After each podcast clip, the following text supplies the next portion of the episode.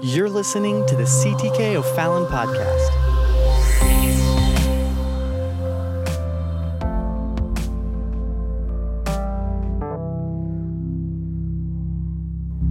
Amen. Praise the Lord, everybody. Amen. God bless you. You may be seated tonight. Thank you for being in the house of the Lord. And uh, we're going to take a look at God's word here tonight. First Corinthians chapter number 15. Thank you for everyone that's been so faithful around here. A lot of things going on this week. Amen. Had a great time in prayer yesterday and uh, had a great crowd here Monday night as well. And uh, thank you for that. God's doing good things. Amen. Amen. And we're thankful for that. We're going to get into God's word tonight. Uh, I love the word of the Lord. There's nothing that will impact your life more, amen, than just the simple word of God. And there's nothing that will direct your life uh, more powerfully than just the simple word of God. The word of God impacts uh, uh, or ought to impact every every single aspect of our life.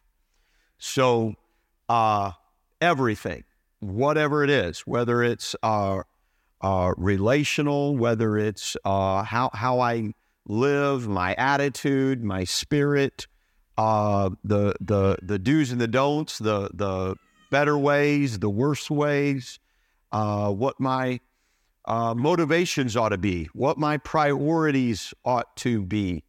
Every aspect of my life is informed or can be informed by the Word of God. And so the Word of God is the most powerful thing in your life. It's the most powerful thing in your life. Well, probably, I mean, if we're going to get technical, not, not only is the Word of God the most powerful thing in your life, well, it's the most powerful thing in your life when you receive the Word of God, when you obey the Word of God. That's what makes it powerful, right? And I've said this a lot the best Bible is the one you read because the Bible doesn't do you much good if it's just sitting on the shelf. Amen. So you can say, Yeah, I have the Bible, I've got it there. But if you don't open that thing up and if you don't begin to read it, and then it's not just good enough to read it, you've got to then apply it. You've got to make it, uh, uh, how do I put this to work in my life? But the Word of God informs everything. Believe it or not, the Word of God informs uh, you on your marriage. The Word of God informs, amen. Thank you for one amen. Amen. Praise God. Uh, how many know this? The Word of God, not only does it inform you on your marriage, it informs you before your marriage. Amen. Uh, the Word of God informs you on parenting.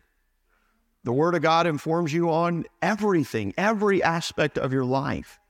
And nothing is more powerful than the Word of God. So that's why when we come on Wednesday night, um, you know, we're Pentecostal. We believe in the moving of the Spirit. We believe in the leading of the Spirit, and the Holy Ghost always takes precedence. God is the trump card to everything. We're not here to we're not here to complete a program to impress God. We're here to to do things in a functional, orderly manner that facilitates what God wants us to do. But when we come on Wednesday night, um, we come and we just come and we just open up the Word of God and say, okay, what does the Word of God say? Let's apply this to my heart.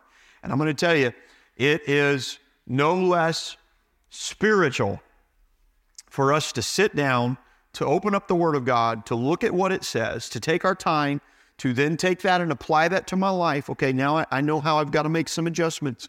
And we go home and we may not shout, we may not scream, we may not holler, we may not, you know, do all those things on Wednesday night or whatever else, but we can go home and and by something that is just a simple thing that we see in the Word of God can change everything in your life.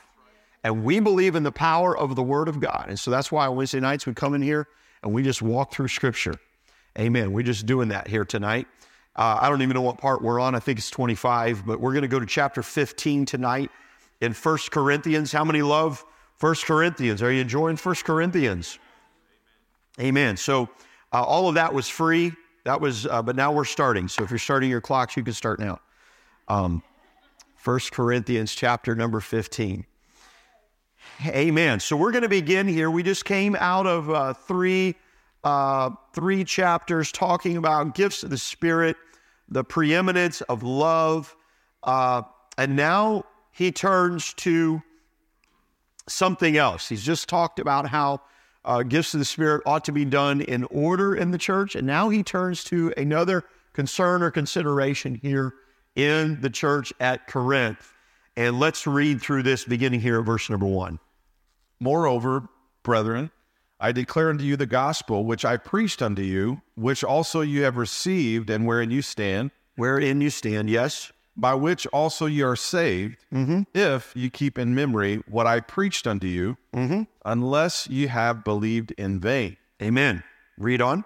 For I delivered unto you, first of all, that which I also received, how that Christ died for our sins according to the Scriptures, and that he was buried, and that he rose again the third day according to the Scriptures. Yes. Amen. All right, let's pause right there because that's a real, real long sentence here. And we'll continue on. But he begins first uh, talking about the gospel. So he is making now a defense of the gospel. And there's an interesting thing to see here. He gives three things that takes place, and that is uh, the gospel was preached, the gospel was received, and the gospel is something that we stand, wherein you stand, or something that you continue in. And so this is not just a moment in your life that uh, takes place. Uh, it's not just an event that took place. It's not something that you just mark off on. Uh, uh, I, I did this and I accomplished it, and now no, it's a continual thing. So there's the preaching, the proclamation. There is the receiving, the accepting of that, walking in that, the, the initial obedience of that, and then there is the standing or the continuation in that. He's declaring to us the gospel. And he tells us what the gospel is it's the death, the burial, and the resurrection of Jesus Christ. He talks about that. Uh, Christ died for our sins, according to the scripture. He was buried, and that he rose again the third day, according to the scriptures. Now, that's an interesting phrase, and that's an important phrase. I want you to uh, make note of that or underline that according to the scriptures. That's, that's a highlight there uh, because we're going to use that uh, especially when we get down to verse number 29. We're going to use that according to the scriptures. That's an important, important thing to pay attention to. So he declares to us the gospel of Jesus Christ, the death, the burial, and the resurrection. And then he says, right in verse number two, he said, It is this gospel by which you are saved. So it's the gospel of Jesus Christ that saves us. The church was saved by what? By responding to the gospel of Jesus Christ, right? Right? We had to respond. Not, not only was it preached, the preaching didn't save you alone, it's the receiving of the gospel. And then you didn't just receive it, but you continue in it. You, you, you, wherein you stand. He goes on later on and says, um, uh, keep in memory what I preached unto you. You, you continue in this, you hold to this. So the gospel of Jesus Christ is what saves you the death, the burial, and the resurrection.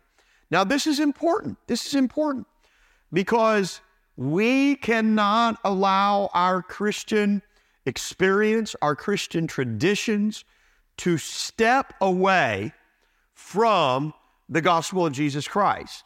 We cannot allow our theology, our doctrine, our concept of salvation to step away from anything other than the gospel, the death, the burial, and the resurrection of Jesus Christ. Amen.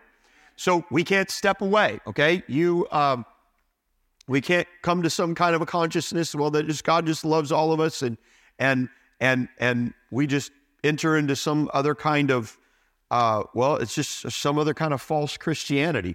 And this is what they were dealing with in the church at Corinth. Paul, remember, as we go through this, he's setting uh, right the wrongs that they have established wrong thinking, wrong things. So you cannot stray from that doctrine, that gospel of Jesus Christ, the death, the burial, and the resurrection. So don't let anybody get up and say, well, maybe maybe there was a God, maybe there's not a God, but we can all be saved. Now, this is crazy. I know this is crazy because you think, who in their right mind would espouse to be a Christian and yet question whether or not the gospel of Jesus Christ is the central focus? Well, there's a lot. There's a lot of liberal uh, theologies, a lot of I- ideals that are coming out of so so-called seminaries today that would say, um, well, maybe the word of God is true, but you know, they they would say, well, the word of God's full of all kinds of errors and and uh, you know, they just well, maybe Jesus really was a person. Maybe he really didn't actually raise from the dead. And of course, this is the issue that Paul is going to deal with. Paul is going to address this issue of the resurrection. Um, and there are, now they're dying. I'll tell you this, they are absolutely drying up and dying. But these crazy liberal ideologies that believe that, well, maybe the Bible isn't true. Uh, maybe uh, it's just man putting this all together. Maybe the historical Jesus. Anybody ever heard that phrase, the historical Jesus? Well, they'll acknowledge the historical Jesus because they have to, because there's too much historical evidence for them to deny the historical Jesus.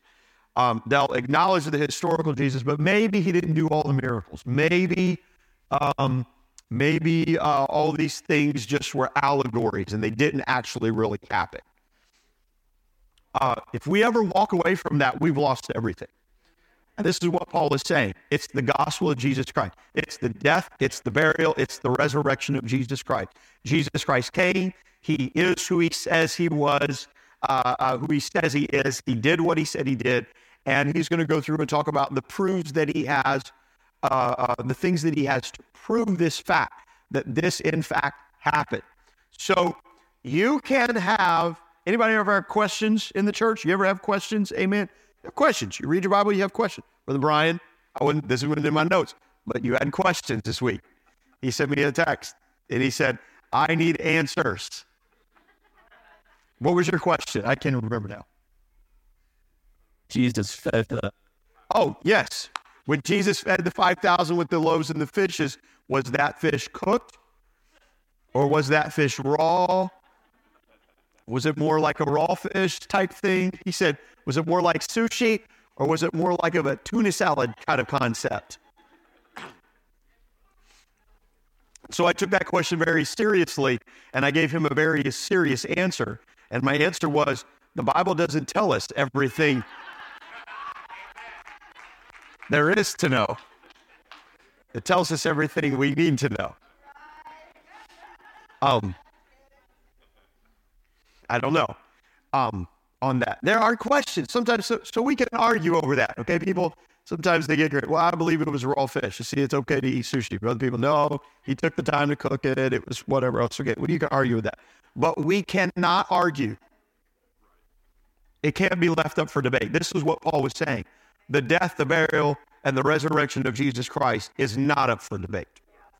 This is central to this concept. If you don't have this, you cannot be a believer. If, if you don't understand this, you, you can't have any part with him. You can't access anything. You can't just think this is this thing doesn't work if you think it's just a good way to live.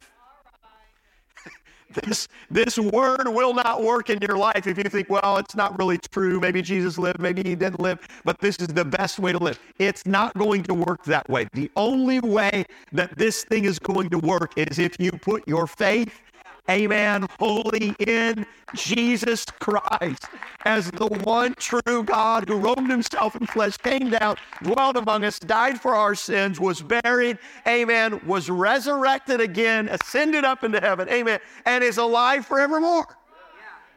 And so this is what Paul is talking about. So this is important. This is this is this is very critical. We can disagree about some things. We can come to certain passages and we can say, okay, well, well, we would disagree about this or whatever. We can respect one another, but there are some places where there are absolutes. You cannot disagree. This this is it. It's settled.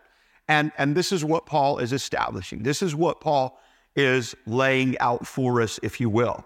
Now, this is interesting because if you remember a few years ago, we we did a series called uh, uh, a harmony series and it was a topical series through the book of Romans, 16 times that Paul talks, uh, gives us instruction for having harmony. And Paul even makes a case in there that sometimes uh, with the Judaizers, people that believed differently, believed incorrect things, and Paul says, don't, don't disenfranchise them. They're part of the body. Uh, love them as the weaker brethren. Defer to them, even though they don't understand everything, even though they're wrong doctrinally on some of their things. Lifestyle, they're wrong on some of those things.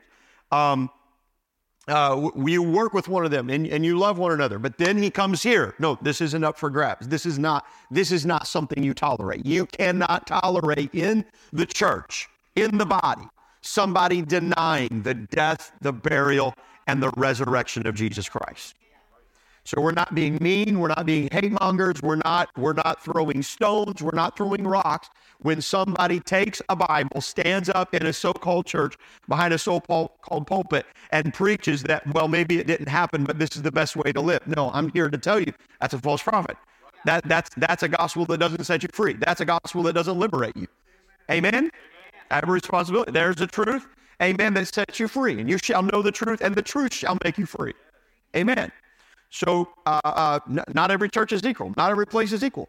And this is what Paul is saying. There is an absolute thing. You, you've got to come to grips with this. So we understand this. So let's read on. And that he was seen of Cephas, then of the twelve. Yes. After that, he was seen of above 500 brethren at once, At once. of whom the greater part remain unto this present, Yes. but some are fallen asleep. All right. After that, he was seen of James, Yes. then of all the apostles. Mm-hmm. And last of all, he was seen of me also as one born out of due time. Out of due time. Okay. So Paul is laying down some. He's laying down some uh, proofs, if you will, some proofs. Uh, the first, we preach this, you received it. This is what you stand in. The core of the gospel, obviously, is that Christ died and that Christ was raised. Uh, this is the core of the gospel. The proof that he died, well, he was buried. The proof that he was raised, well, he was seen of a lot of people that are still alive today. This was the proof. Uh, he's writing, now, Paul's not writing in 2023 trying to convince us. Paul is writing right after the fact to the early church, to people who are still alive. And he says, Proof that he was buried? Well, I can take you to Jerusalem. I can show you the records. I can take you to the place, same place. I can take you to the place where he was buried. There is a grave where he was buried. Proof that he rose again? Well, I can take you to people that stood and beheld him face to face. They saw him. And he said, They're present under this day. Now, this is problematic. This is problematic for a lot of people that want to try to discredit Christianity because there is more historical evidences for Scripture and for the man Jesus Christ than uh, there is. More eyewitnesses, more firsthand accounts, more uh, testimonies and accounts, other things, even in histories uh, that are referenced of him. Uh, uh, and then within the first hundred years of his life, how much is written about him, testified of him, how many eyewitness accounts. It is astounding. The, the, the hundreds, the multitudes, uh, these things were passed around. These things were verified. These things were not refuted. They were understood because there was so many that testified.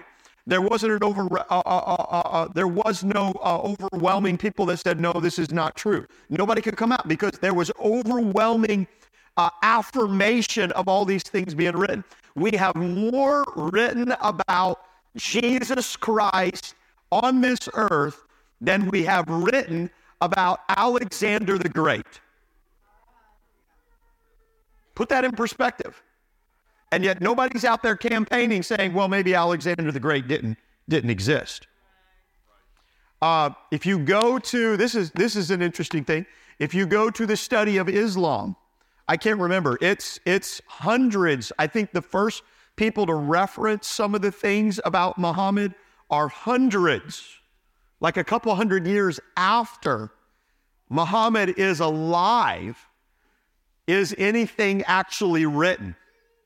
So, so today, for people who put their faith in Islam, uh, uh, uh, the Muslim uh, religion, their written, first written documentation that testifies is people testifying about what somebody said a hundred years before, and that testimony is lost. There's no handwritten record, but they said it, and then they were testifying maybe a hundred years later. Most of what is known historically today about Muhammad, about Mecca, about all that stuff is written. If you go back to the earliest writing stuff, is written hundreds of years after it took place historically.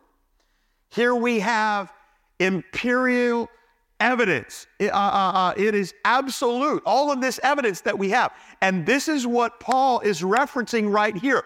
Proof that he died? Well, there's a grave. He was buried. We know he was buried. We know where he was buried. We know when he was buried. We know the whole story. And then proof that he rose again? Well, he was seen of all these people. And look at what he says also. He said, not only do we have proof of people present at the time that it happened, we have proof that Jesus Christ was because he said it happened what? According to the scriptures. There's no other faith, no other religion in the history of the world that has hundreds and thousands of years of prophecy that comes to pass when it says it comes to pass. So for you, it takes more faith. When you really get to studying this, it takes more faith to believe that it did not happen than it does for you to believe that it did happen. I, I like to study ancient cultures, ancient history, and it's amazing how little is written about stuff and how much is expounded on the little bit that they find. Um, it's like, okay, it's like the fossil record. Is, not it funny? They go and they find something and, aha, here it is. They found some new massive, you know, whatever kind of creature. And you go and you read, and actually what it was, well, it's the uh, seventh vertebrae of their spine was found and they dusted it away. And from there, from that one little thing, they're able to build this whole massive thing. And scientists say, look, you know, this, this is what it all is.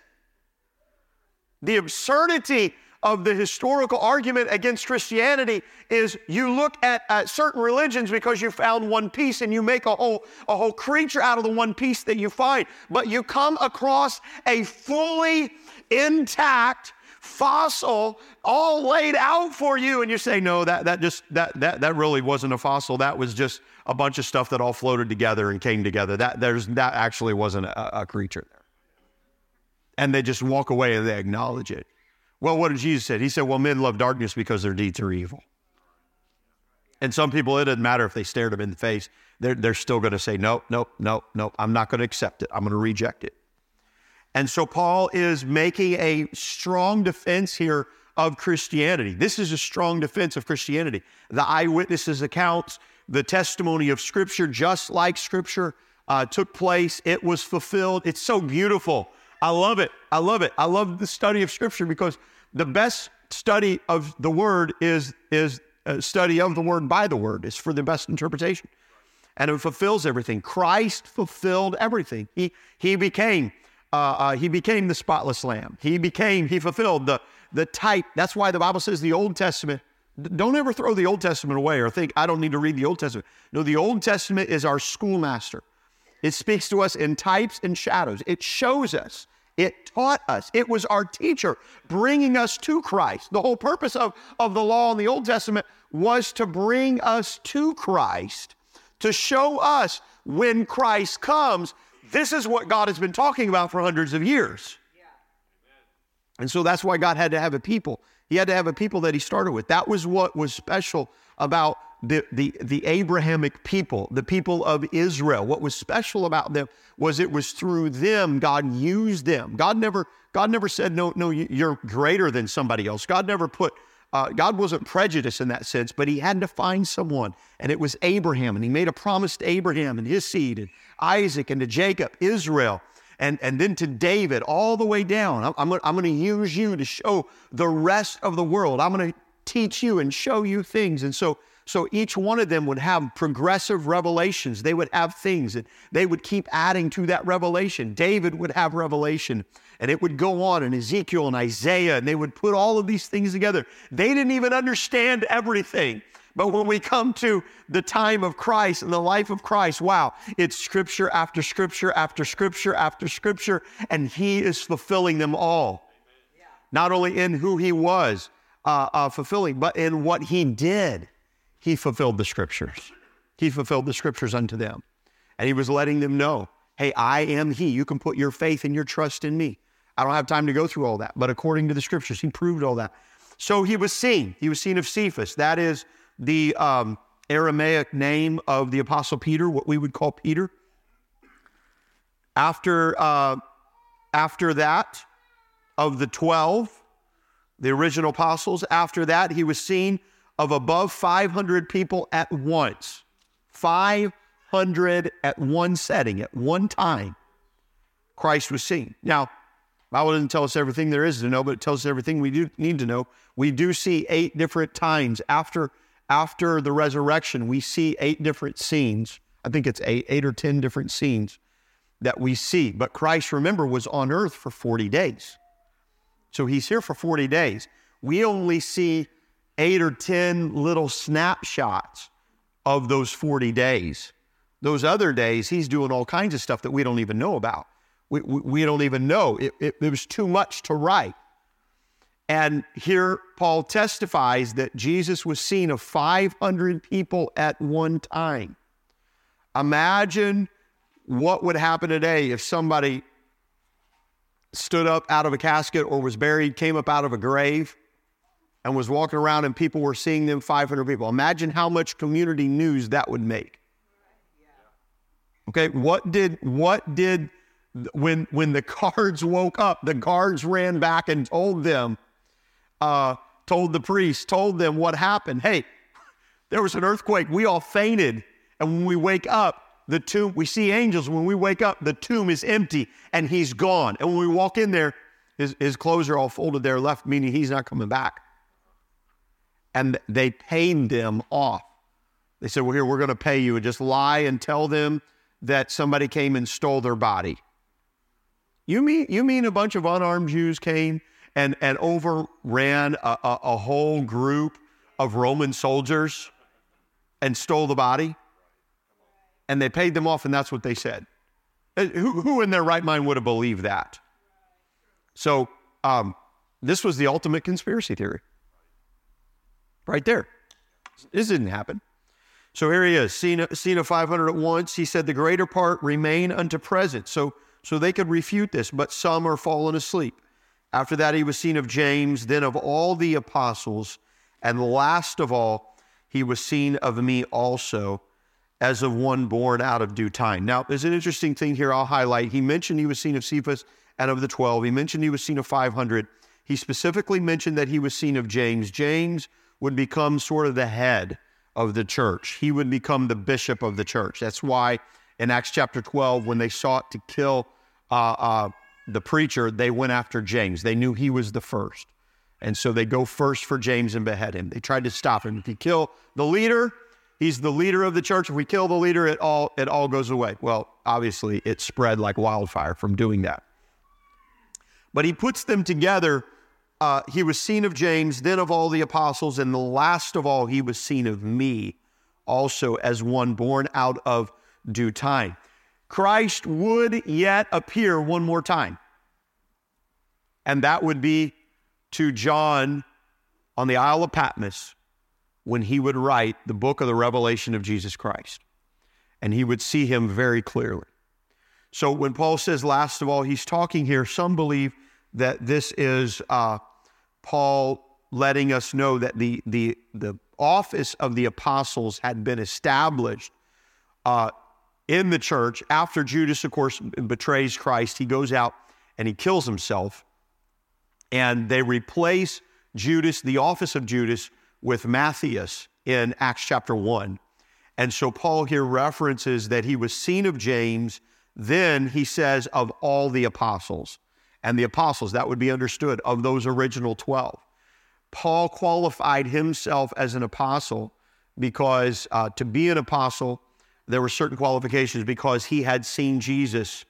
Uh, and he says, last of all, some believe that Paul was saying that he was the last of the apostles. And later on, when it says we're, we, we're built on the foundation of the apostles' doctrine, that is emphatically referring to uh, apostles uh, in the New Testament. So some people today, you know, believe, well, there's apostles and prophets and all that stuff in the church, and that we're still, you, you'll hear sometimes people use those definitions of what an apostle is, um, and they'll refer to themselves as an apostle. Well, I think we have to be careful in saying that because we're built on the foundation of the apostles and prophets. And that is sort of what the historical Catholic churches believe that sort of uh, the Pope can sort of redefine whatever he wants to define in doctrine, and church and doctrine changes. And actually, what Paul is arguing here is that the doctrine doesn't change. It's built on the death, the burial, and the resurrection. It doesn't matter what anybody says, that's what it is. And so you cannot change that. So that's an interesting. All right, let's read on. For I am the least of the apostles. Yes. That I'm not meet to be called an apostle. All right, yes. Because I persecuted the church of God. That's a pretty good reason why you should feel bad. It killed a lot of people in the church that you now serve, that you're now a part of. There was regret and remorse there in that sense. Now, Paul, obviously, he was not, there was no condemnation. And this is, I, I want to highlight this. Paul did not have condemnation because he feels qualified uh, to introduce himself as an apostle. He, he, he has been redeemed by the power of God, but yet at the same time, he can acknowledge what he did in his past life. And he can live with that regret and that remorse and that reality of, I'm the least. Look at what I did. He comes with the honest humility, a vulnerability here. There's, I, I, I was not. I'm the least, least called, but thank God for the grace of God. Amen. That redeems us. So we can be in touch with the reality of the things that we have done in our past and yet not be under the condemnation of what we did in our past. Can I get an amen? Amen. God does not want us to live under condemnation. We can acknowledge the reality. Yeah, sure, I did this. Yeah, I persecuted the church. Yeah, I killed people. Yeah, I was there. I, I was I was the worst but he says so. I mean, he doesn't say so though in some defeated, condemning way. You know, he could, I mean, he could have really messed up with that. He could have gone to those families. I can never replace what I took away from you. I can never replace what I robbed from the church. I can never replace the mothers and the fathers that I robbed from their children. I can never replace that. But he, he is not overcome with that condemnation. He knows that he has been redeemed. He knows that God did the work in his life, that God chose him. And so he gets past that condemnation.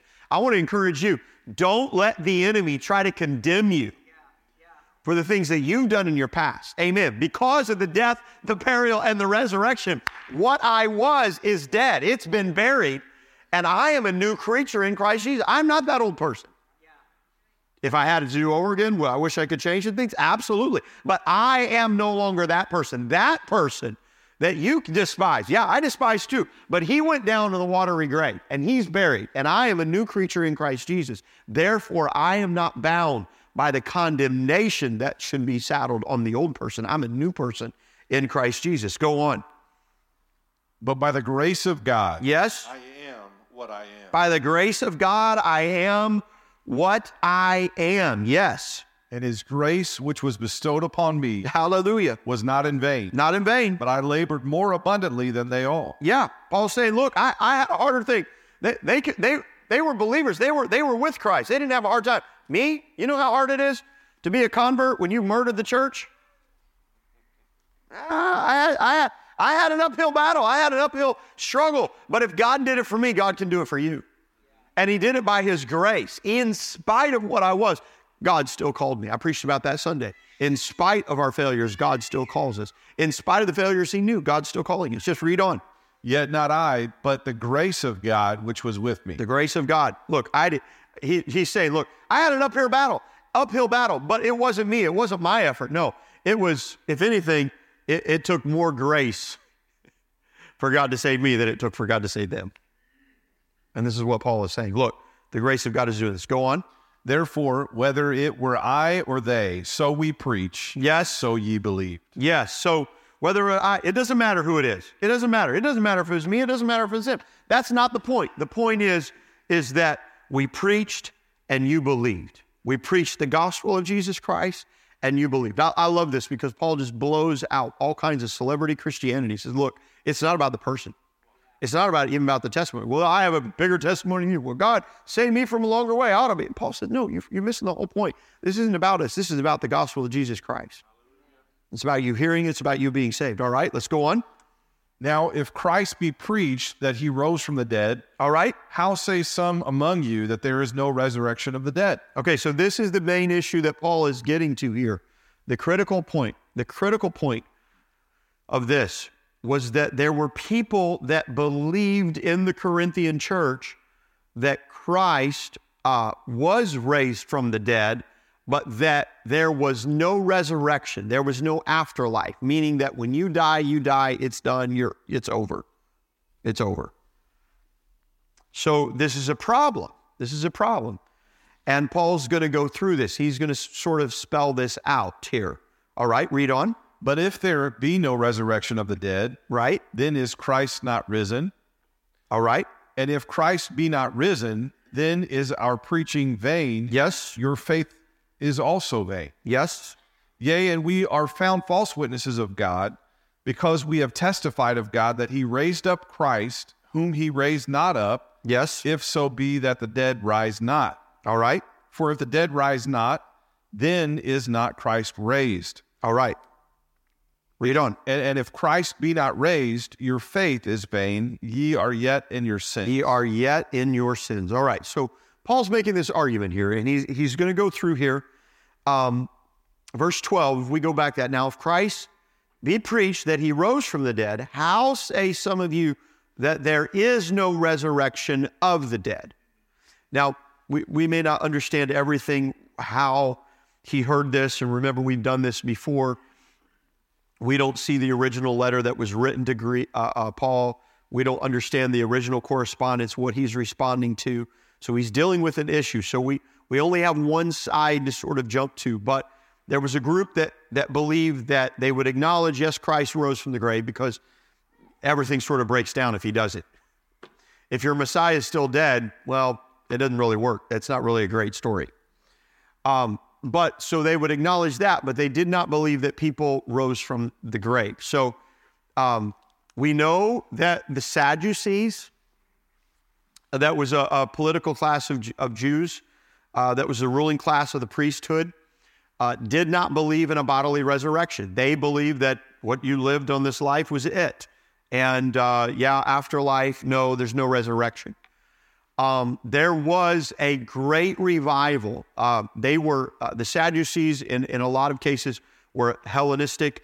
Uh, they were basically uh, Jews by culture and tradition, and Romans by lifestyle. And so they lived uh, a Roman pagan life, but they were the wealthy um, uh, aristocratic priesthood that ruled the temple. And so they uh, would go through their religious customs, they would go through all the ceremonies, they would ex- extort the people, they would charge, the, charge them premium prices for their sacrifices. They were into money making, and a lot of people hated them for it. Uh, there was a great revival, one of the, one of the most probably overlooked revivals in the early church is recorded in Acts chapter 6 when it says a great company of priests believed. They converted. For a Sadducee priest to convert, they would have had to walk away from a lifestyle that was a gold mine. Uh, they were a materialistic gold mine uh, a, a Hellen, uh, Hellenistic pagan lifestyle that knew pleasure, no limit on pleasure, every pleasure the world had to offer. And the Bible says that there was a great company of priests that converted. That means they walked away from everything. Um, uh, I, I wish I could go into that. But they didn't believe in the resurrection. So we don't know if this was sort of a hangover, something that sort of infiltrated, but it seems to be unique to Corinth. Uh, one, one thing we do know is that the Greco Roman world that they lived in uh, was revolted by this concept of uh, your de- dead, decayed body uh, resurrecting again. That's gross. No, that, that didn't happen.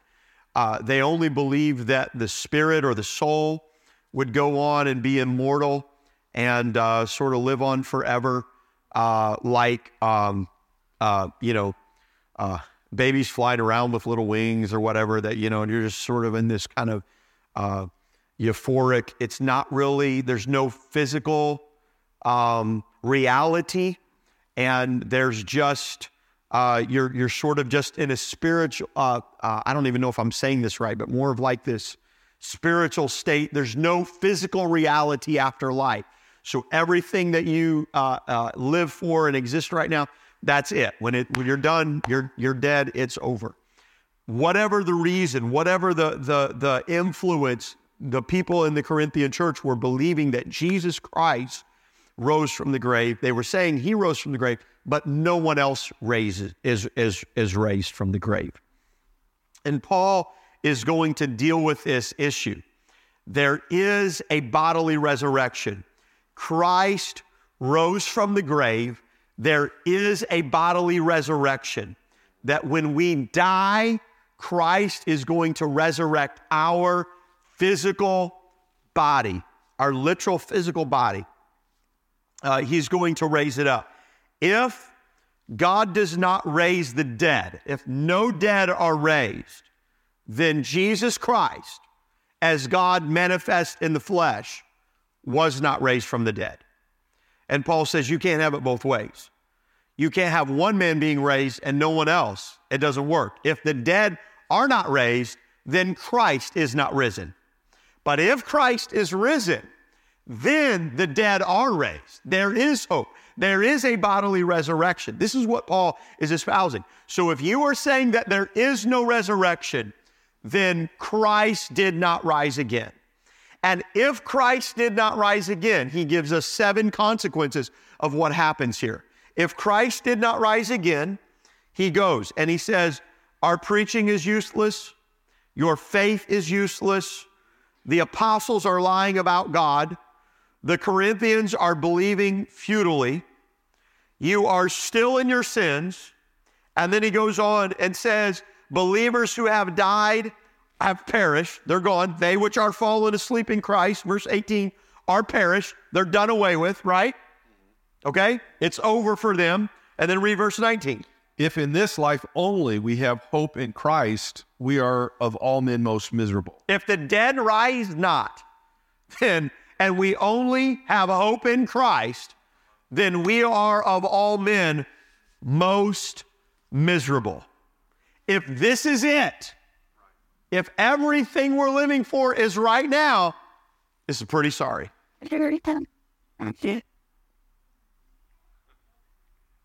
All right? Now, are we blessed? We're blessed. Yes, we're blessed. Uh, thank God. How many know living for God is better? It's the best way to live, right? It's the best way to live life. But be careful. Be careful because Christianity today, especially westernized American materialistic Christianity prosperity gospel, is preaching that you got to live for Christ. It's the best way to live. Well, that's because you're living in a modern culture that's based on somewhat Christian values, that has enjoyed the blessings of Christian principles, and you haven't experienced persecution. But what if all that changes? And what if you're being fed to lions? And what if you're having to run for your life? And what if you're being marginalized against?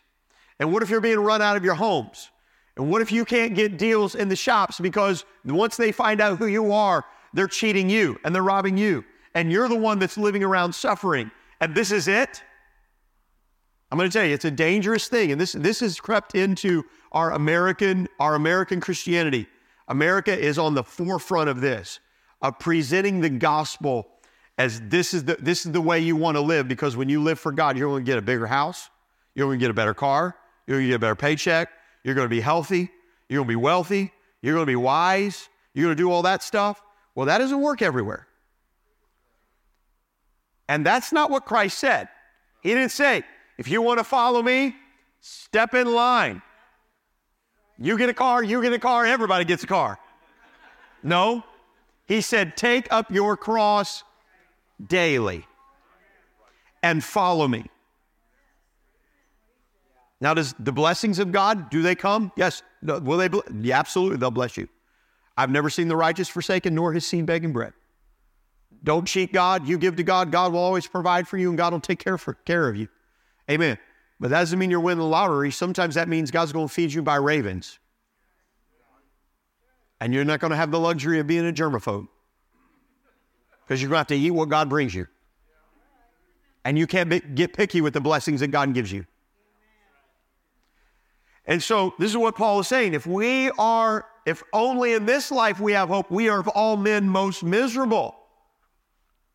Anybody ever feel miserable living for God? Nobody's going to help me preach. Thank you. Back there off camera, raising your hand. Thank you. Come on. Come on. Some, that's all right. If sometimes living for God is miserable, that's okay. You're human. You're real. You're alive. You're dealing with realities of things, okay? We're not living. Amen. Yes, I want the Holy Ghost. Yes, I want the joy of the Lord. Yes, I want the blessings of the Lord. Amen. But I'm not living just for this life and what I can get out of this life and what God gives me in this life. No, we are living for the resurrection. That is everything. And this is what Paul is saying. This is what Paul is this is what Paul is arguing. Amen. Amen.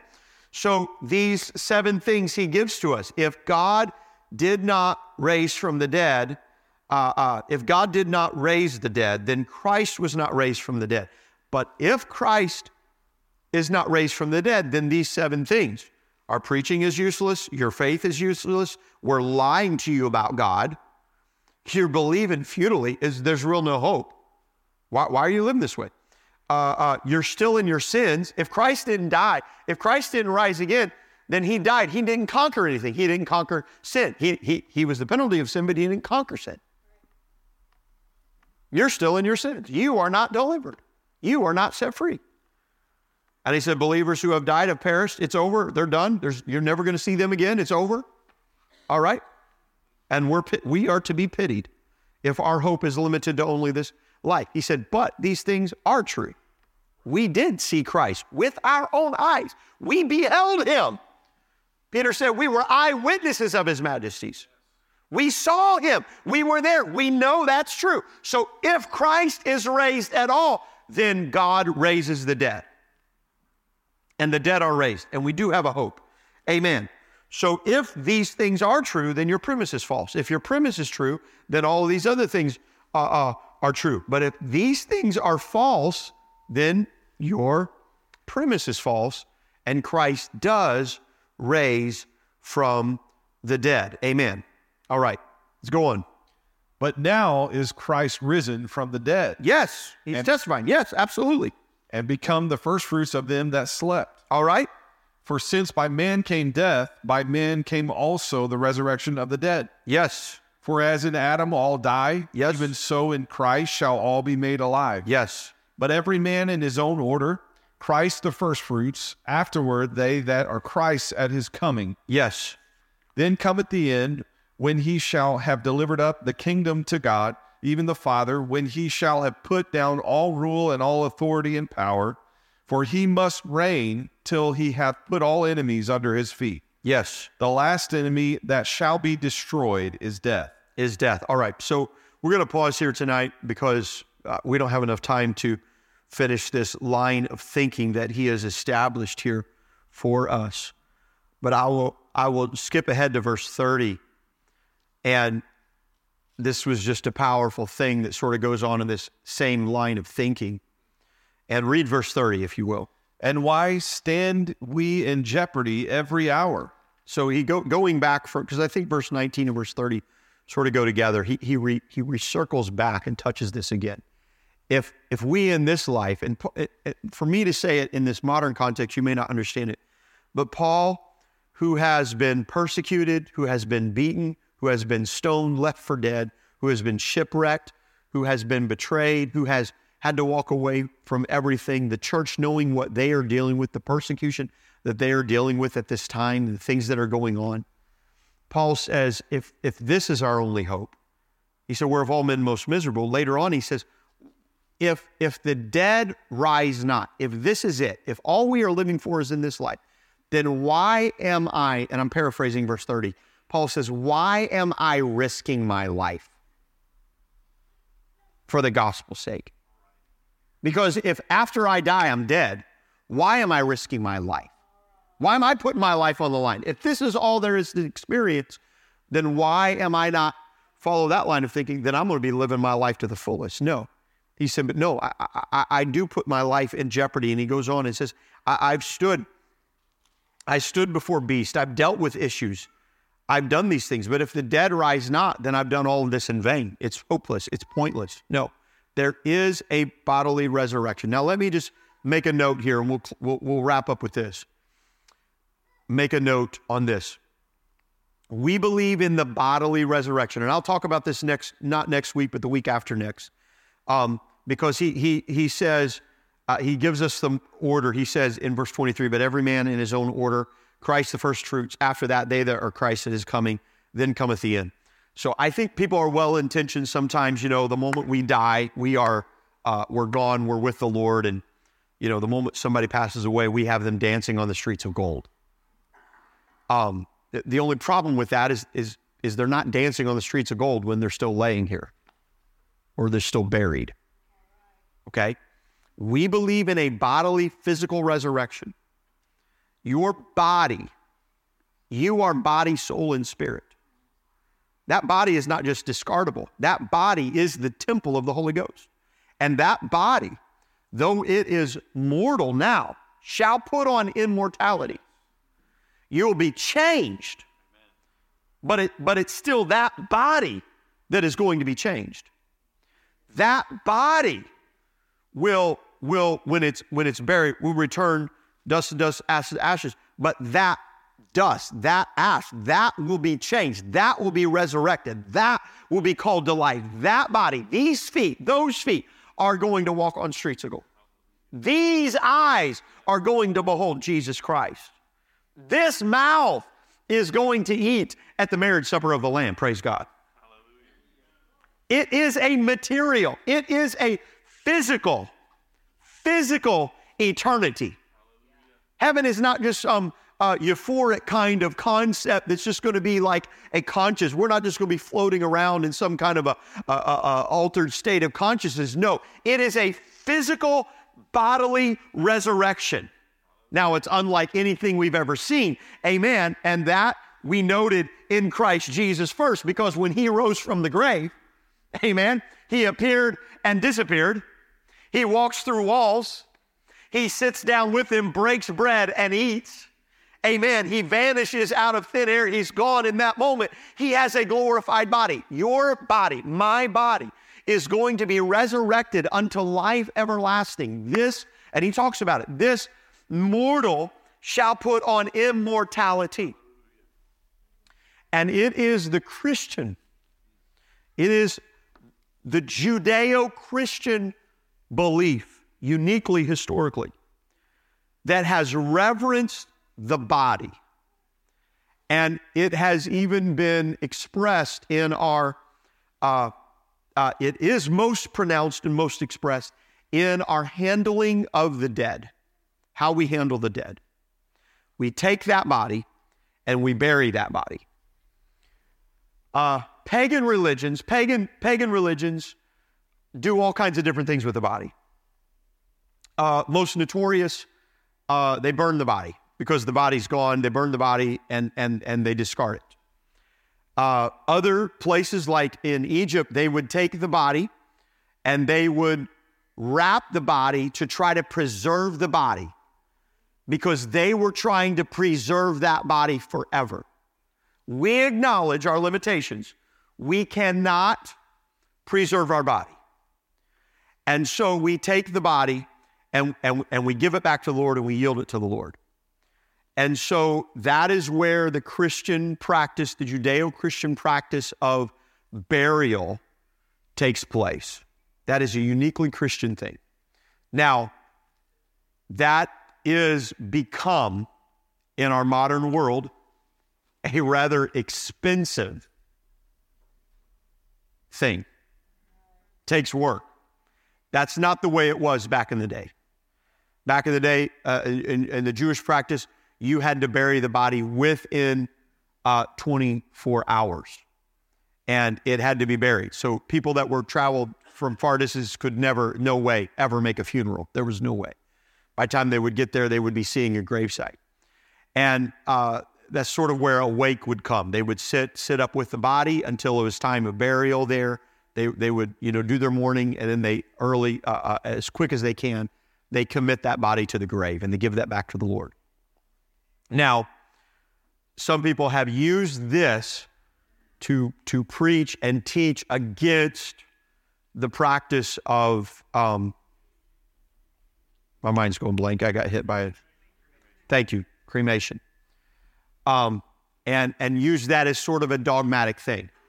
Well, there's problems. There's problems with that. There's problems with condemning anybody for doing cremation.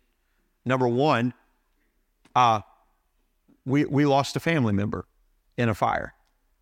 So, how do you answer that? It was already done without our decision. Um, that is, so I think that is a bad thing to hold over people to say that, uh, you know, you are sinning when you do something like this. But I do believe that we should not, in our acceptance and acknowledging of how funeral practices in America have gotten so expensive just by nature of things, um, that we have priced people out of their desires for even a simple funeral. And some people are left to nothing else. Uh, I do think that while we understand that we're sort of put in a unique position, we should not just throw out our regard for the body and say, well, it doesn't matter, because that is not biblical. And what Paul is talking about here is no, we, the body has value. The body has value. Your body is going to be resurrected. God made you. Now, your body may not be perfect, but, but in heaven, it, it will be changed. But this, this, this is what God is going to redeem. This is what God is going to resurrect. This is what God is going to raise up. Now I don't know what age it'll be. Don't ask me that question because I don't have that. I don't I don't know all that stuff. But our bodies are the temple of the Holy Ghost. So we we we take care of our bodies. You ought to take care of your body. You ought to honor God with your body. You are body, soul, and spirit. And we believe in this body being resurrected. That is a Christian doctrine. And thank God we have a hope in Christ. Stand together with me tonight. Amen. Everybody love the word? Is this all right tonight? Did I bore you a little bit? Amen. Did we just talking about the things of God? Trying to navigate some of this stuff? And we'll continue on. We'll finish. Lord, help us finish chapter 15 next time.